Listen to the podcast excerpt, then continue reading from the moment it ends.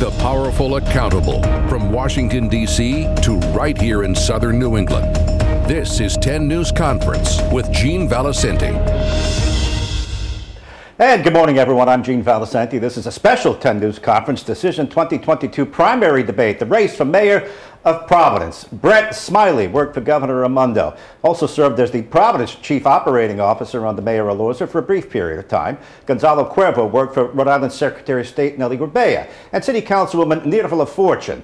They're all running as Democrats for mayor of Providence. As goes Providence, so goes the state, so they say. We're dispensing with opening statements, though we will have closers. I'll question the candidates who are free to exchange back and forth and fact check each other. We hope in a fair and civil fashion. It's largely up to them, though, to defend themselves and keep the answers as cogent and as tight as possible. I'll try to keep it moving. All right, let's get right to it, candidates. Uh, I answer, fi- finish this sentence for me. I am the candidate to lower taxes in Providence because Gonzalo Cuervo. Because our current structure is unsustainable and we need to create opportunity to close the wealth gap in our city. You will work to lower taxes? We will work to increase the city's tax base so that the burden of taxes does not rest squarely on homeowners and small businesses. Councilwoman LaFortune, I am the candidate to lower taxes because? Because I want to hold some of our major nonprofits accountable who have not been paying taxes on their mission driven um, entities. It's important that we have a more equitable tax structure, Mm-hmm. but we also have to look at it responsibly to ensure that we're generating enough um, city revenue to keep the city functioning and so that we can deliver basic services to our residents. Would that include Brown University where you work? Absolutely. You can hold them accountable?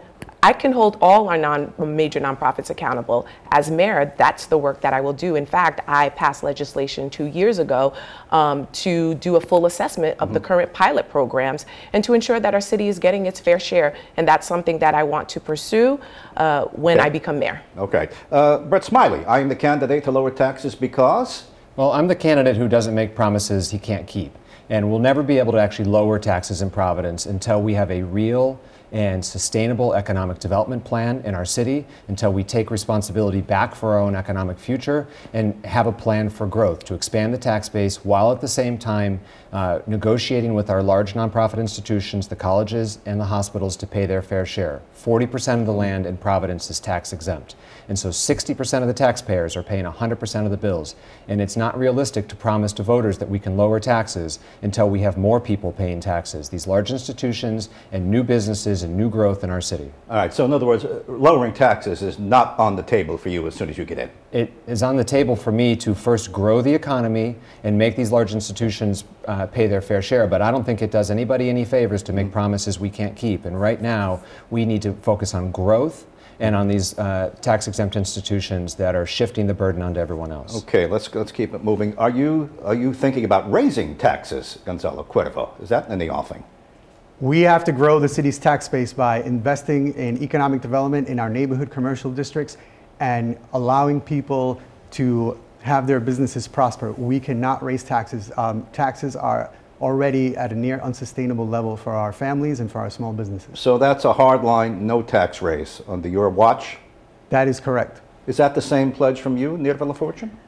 One of my pleasures is to make Providence affordable for everyone across the board. I have neighbors, people in my community, people throughout the city of Providence who are saying how difficult it is just to make ends meet, and also the cost of taxes on uh, people who own their homes. So it's important for me to run the city in a healthy fiscal way without, again, putting the burden on our residents, also on our businesses. So I'm committed, as I stated earlier, to responsibly uh, run the city, um, to manage the fiscal health of the city, but also to hold those major nonprofits accountable who have not been paying taxes on their non-mission driven entities. Gonzalo gave me a hard no on raising. I know it's a little different with regard to cutting. Are you giving me a hard no on raising? I'm not going to, um, as I said earlier, I'm not going to make any major decisions like raising taxes without doing a full assessment of our um, our city budget and also ensuring that we have an equitable tax structure.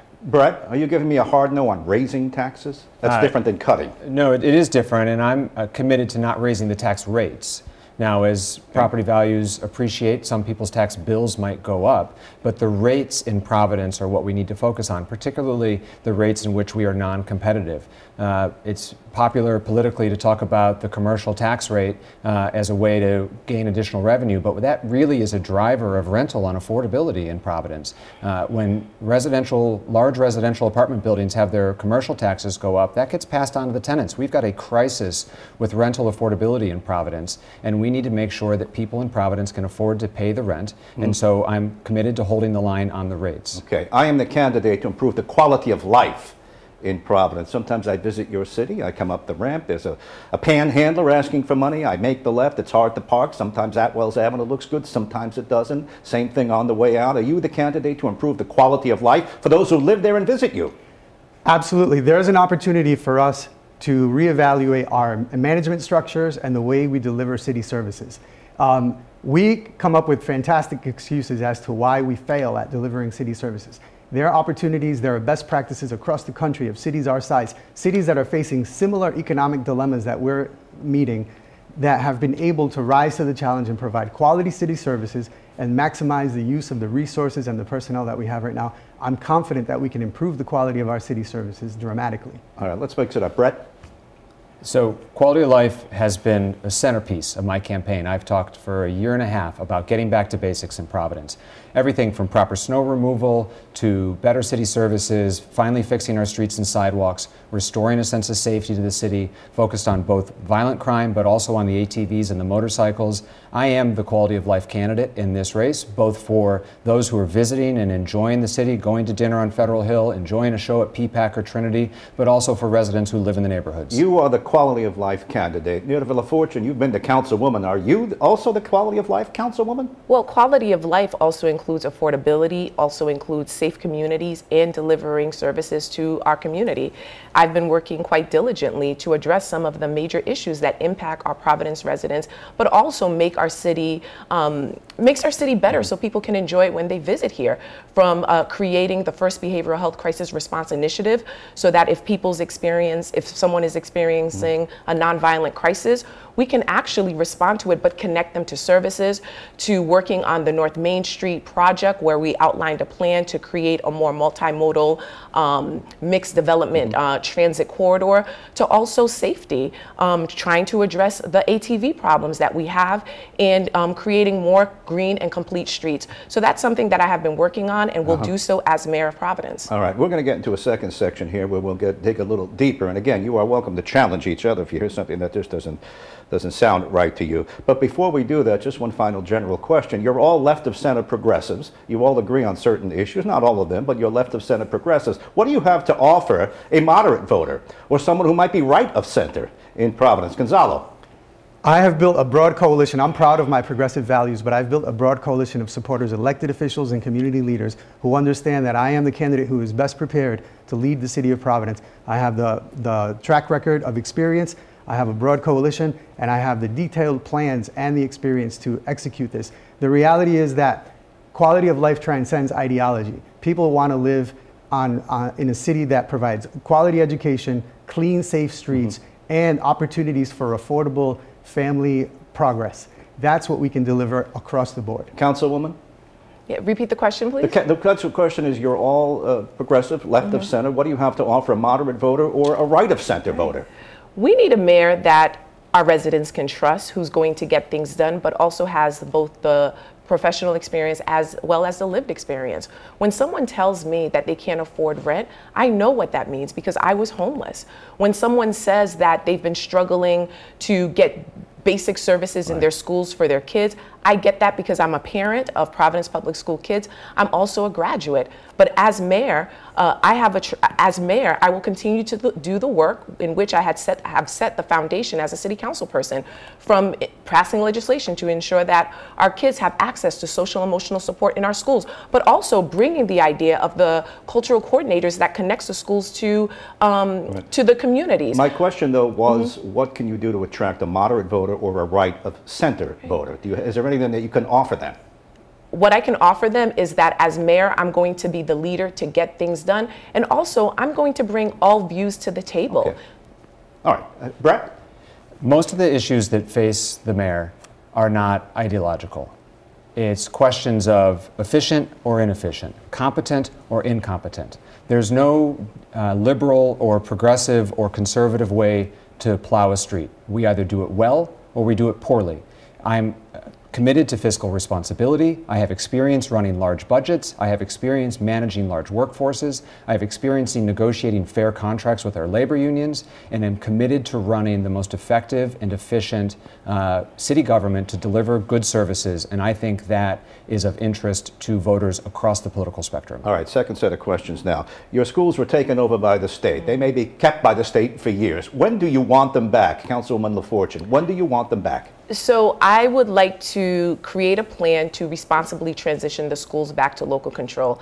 I have been part of the process. I've participated in the sessions, provided input, um, and what we thought was going to happen was a partnership. But what we have seen is controversy after controversy, shifts of leaders. So it's time that we transition our schools back to local control. It's not going to have an open night, um, um, overnight, excuse me, but we have goals that are outlined through the turnaround plan.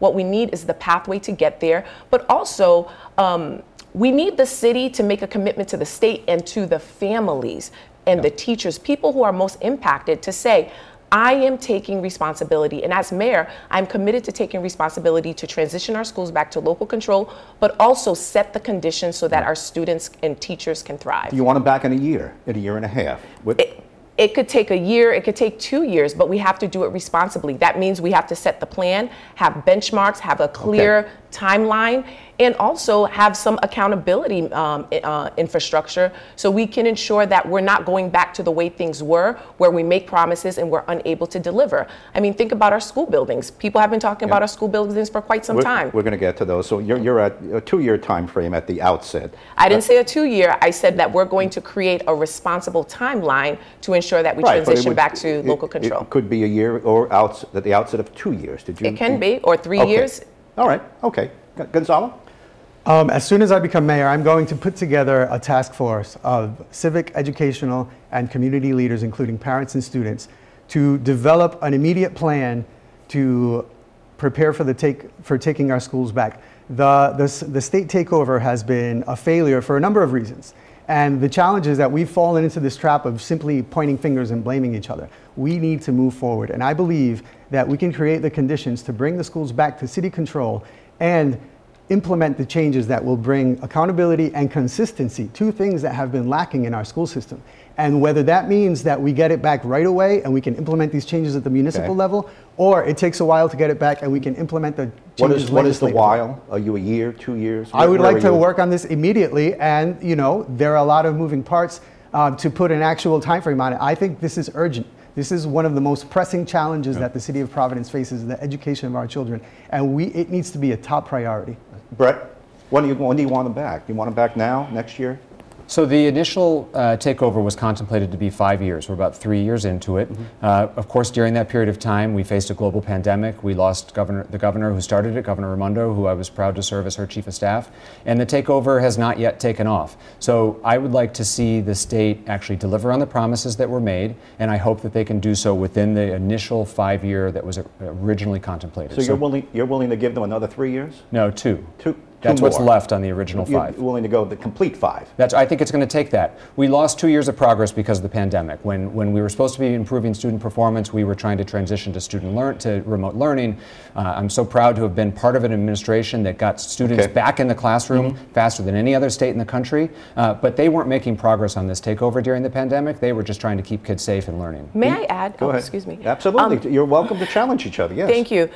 Some of the challenges that existed occurred before the takeover. Even during the takeover, we had kids who did not have access to internet or technology and they couldn't do their work. We had kids who were suffering from mental and behavioral health crisis, and yet um, there wasn't the support infrastructure that they needed. And so a lot of these issues have been a problem for quite some time. And the pandemic, all it did, it was illuminate the disparities in our educational system. The reality is is that both of you have been in positions of power. Our schools were falling apart.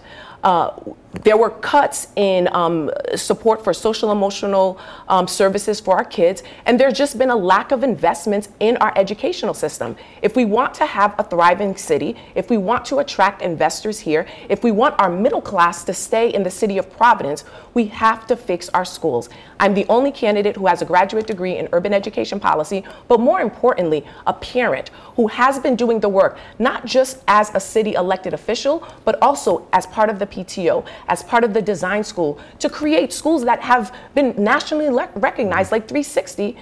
But you all have been in positions of power for quite some And time, you've I've been a done absolutely for five And I've done more than you have ever done Five in your years whole as an history. elected official. But in your whole history, and guess what I have done? Cultural coordinators. That was my idea. Passing legislation for social emotional support. That was I worked on that. Um, knocking on doors so we can pass the bond to fix Mm-hmm. our schools.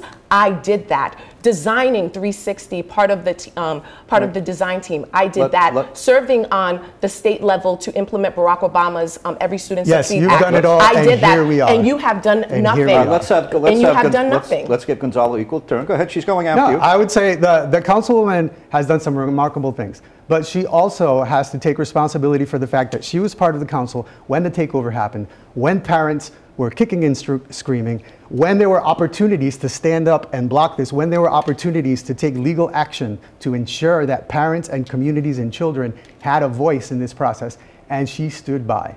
And what she has done is is pass quote unquote legislation, which is primarily um, um, resolutions, which are wish lists printed on paper, and, and, and challenge um, her opponents to the fact that we have been staffers. We were not elected officials. We were not elected by people. But you claim to have been a leader in government. And um, by the way, those resolutions last year, uh, the D- Department of Education in our state got money from the federal government to um, imp- um, increase um, social emotional staff and services in our schools. So do not say that it was just uh, these ideas, but they were put into action. I've been doing the work, and I stood with other parents. Where were you during the meetings when they were dur- um, early in the morning or in the afternoons? Were you part of any of the sessions? I'll let, I'll Absolutely let you not. answer you that in question. Then Cranston, Brett. Smiley needs to get in on this. Where were you? Was the question. During, during the takeover, I was helping parents organize.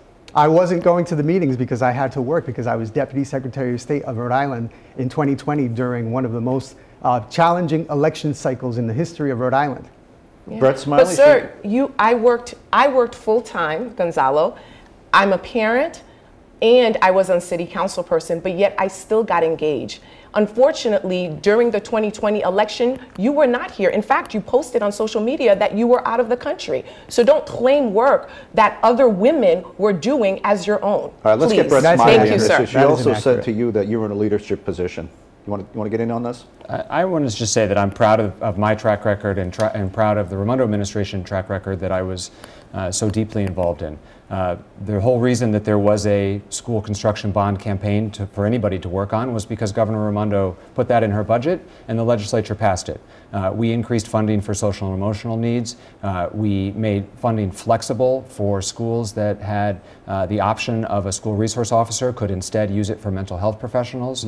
Uh, and during the worst days of the pandemic, I was as you know, on television every day trying to keep 14,000 state employees safe, constructing our field hospitals, keeping the state moving. And as the state was running the Providence Public Schools, we were working hard to keep our students and our teachers safe through the worst days of the pandemic. But Mr. Smiley, uh, there were parents and people who actually were doing the work to get that bond funding passed, and that was me and other parents. And also in terms of um, increasing social emotional support in our schools, uh, that was again grassroots efforts from parents like myself and other people who are elected and who are part of our school systems. You didn't do anything, and yes, you stood, you know, in front of the cameras, but you weren't doing anything. All right, let you him, just let him stood there. respond, and we'll move on to other topics. Go ahead. As a, as a legislator in Providence, you know that there's two hands to get these things done. And so uh, I think it's great, and I appreciate your advocacy. I know your child was in one of the ads. Uh, and you're canvassing for that. But the legislature proposes and the executive signs. We wouldn't have had a school bond if Governor Raimondo hadn't proposed it in her budget, mm-hmm. if advocates hadn't come and advocated, and if the legislature hadn't passed it. Same thing is true for these social and emotional supports. It takes all of us. This isn't an either or. I'm glad we we agree on this topic and that we've been working together on it right. for years. It does, but we were uh, um, working we're, we're together on years. Gen- um, Governor Raimondo put it in her budget because people were advocating which means you didn't do anything. It was the governor who added it to her budget, and it was through the advocacy of the parents and grassroots efforts, as well as teachers who right, were complaining gonna, about the deplorable school conditions. We're going to move on to other things. I'll give you 10 seconds to respond if you feel the need to, and then we're going to quick lightning round. Gonzalo, do you support a hybrid? The hybrid school board model, uh, half elected by the people and half appointed by the mayor. Do you support I support that? an elected school board model. I believe that the hybrid model is a compromise that doesn't really address the issues. Every model of a school board has challenges. An appointed school board can, can be um, impacted by a mayor's decisions. You can have a mayor who doesn't care about education. You can have a mayor who appoints all, all their friends or, or special interest groups. An elected school board has its challenges as well. A hybrid school board, I believe, is kind of like a lukewarm okay. solution. And uh, Councilwoman, do you support this? I support a hybrid school model because I think a fully elected school board, um, people, uh, there are many people who are unable to run an election. It takes a lot of time and resources. Now, with the recent vote on city council, I did vote against um, I voted to uphold the mayor's veto, and partly because it wasn't an open and transparent process. And I still believe that there should be clear guide rails or guidelines mm-hmm. on how we're going to approach this uh, model. Brett, quickly on this one. No, I don't think infusing more politics is the solution to our school problems. Uh, I think we can do a much better job, and as mayor, I'm going to put criteria in place for the kind of appointments that are made to the school board to keep the politics out of it and mm-hmm. to put the kind of skills and representation that matters on our school board. But I think having more people running for office to infuse more politics into our school system is not the solution. With regard to pensions, it would appear that uh, raising interest rates are precluding the borrowing of half a billion dollars to bail it out at least partially. Do you have a better idea right now? If that doesn't work, what are you going to do? to bail out the pension system. So the pension obligation bond is a five-year authorization, and I think it's possible, if not probable, that the rates will come back down over the next five years. Uh, and I would like to use the pension obligation bond uh, as a tool to uh, negotiate our way into the state pension system. In conjunction with our unions, of course, and with all of the stakeholders who are involved in this process, I think we could save transaction costs. I think we could uh, secure our future and guard against the possibility that a future mayor would ever skip a payment were we in the state system. All right, Gonzalo, go ahead. Uh, uh if the interest rates go up, you can't borrow the bailout. What do we do? What's your plan? It's likely that the interest rates will not be uh, lowering in the foreseeable future, so we need to have a plan B. And the plan B is what we've been talking about all along. We need to be fiscally responsible with the way we manage our money so that we're not shorting the pension system going forward and we're not handing out excessively generous benefits. But we also have to grow the city's tax base so that we're generating more tax revenue to cover this expense. The challenge that we have now is not that large billion dollar number. The challenge that we have is that our annual payments are growing at a rate faster than our tax base is growing, our ability to pay for it. So what the third thing we need to do is we need to hold our large institutional nonprofits okay. accountable so that they're paying their fair share and we have more money to pay down the pension. Uh, Nirva? Yeah, as you know, it took us many years to get here. Currently, the pension system is about 23% funded. For us to get out of critical state, it has to be at 60% funded. We have five years to take out this um, bond. Um, however, you're right, the, um, the interest rates are high. And so some of the things that we should continue to do is continuing to pay into the pension system. Also, look at some of the recommendations that were outlined in the 2018 pension report that I worked on with my former councilperson, Sam Zurier. Um, one, we should consider transitioning to the okay. state pension system, but also looking at our city assets, amongst other things that are outlined in there um, to stabilize the system, because right. it's one tool in the toolbox. A couple of quick yes or no answers. Okay. We have your closing statements coming up. Do you support the state's plan for the Superman building? Yes, with an asterisk. Yes, with an asterisk. I haven't got time to read the fine print. Uh, Councilwoman. Yes, as long as we have affordable housing units and truly affordable. Brett Smiley. Yes, if we have taxpayer protections. All right, again, yes or no. Will you keep the current command of the police department and the way Chief Clements envisions it going forward? Brett Smiley. No specific comments on any personnel. Councilwoman? That is a conversation to talk with the leadership and the personnel to decide what's the next steps moving forward. And Gonzalo? We'll review and decide when we get there. And uh, just quickly, and then we're going to go to closing statements. Yes or no, do you support the construction of the Fane Tower? That's not a choice. That, that is a matter of economics. At this point, the legal system has gone through it. Okay, I didn't support it before. I don't support it now. Easy one. Brett? It's passed and ready to go forward. My concern is to make sure that if he starts, he finishes. The worst case scenario is that we get a half built building that the taxpayers have to complete or tear down. All right, time for closing statements. My producer will tell me who goes first on this, and we've already told you what. Uh, what? Uh, ca- all right, good. Uh, since you just uh, spoke, go ahead, Brett Smiley. You go first. Great. Thank you, Gene. Thank you to everyone watching. This election is so important. I'm Brett Smiley. I'm the Democratic candidate for mayor in Providence. I'm running for Providence because Providence can be a world class city. It also can be the best run city in the country by focusing on what matters quality of life issues and basic city services, everything from snow removal to finally fixing streets and sidewalks. But being the best run city in America also means having schools that actually produce results for our children, that restores a sense of safety to our city, and that has a real economic development plan that includes a plan for affordable housing in our city. I'm proud to have served as Governor Raimondo's Chief of Staff, the state's Director of Administration, the city's first Chief Operating Officer. I've seen what works, what doesn't work, and how to fix it. I'm the only candidate who's ever negotiated labor contracts, who's managed budgets and people of this scale. I do not need on the job training. I'm ready to lead on day one. I'm asking for your vote in the September 13th primary. Uh, you can learn more at smileyformayor.com. Thank you. Thank you. Uh, Councilwoman LaFortune, closing statement, one minute. So my name is Nirva LaFortune, and I'm running to be the next mayor of Providence. The city of Providence needs someone who has both the professional and lived experience to get things done. Some of our top priorities include a quality education. And as mayor and as someone who has a background in education and children in our schools, I will make sure that every single child in every single neighborhood has access to a quality education. I will prioritize ensuring that our city is safe. We have a commu- uh, community policing infrastructure where we could also respond to people's behavioral and mental health needs, but also a city that is affordable for everyone across all income spectrums and a government that works for every single resident. That means delivering basic services and ensuring that City Hall is open to all. Please vote, um, go to votenirva.com to look at my um, platform.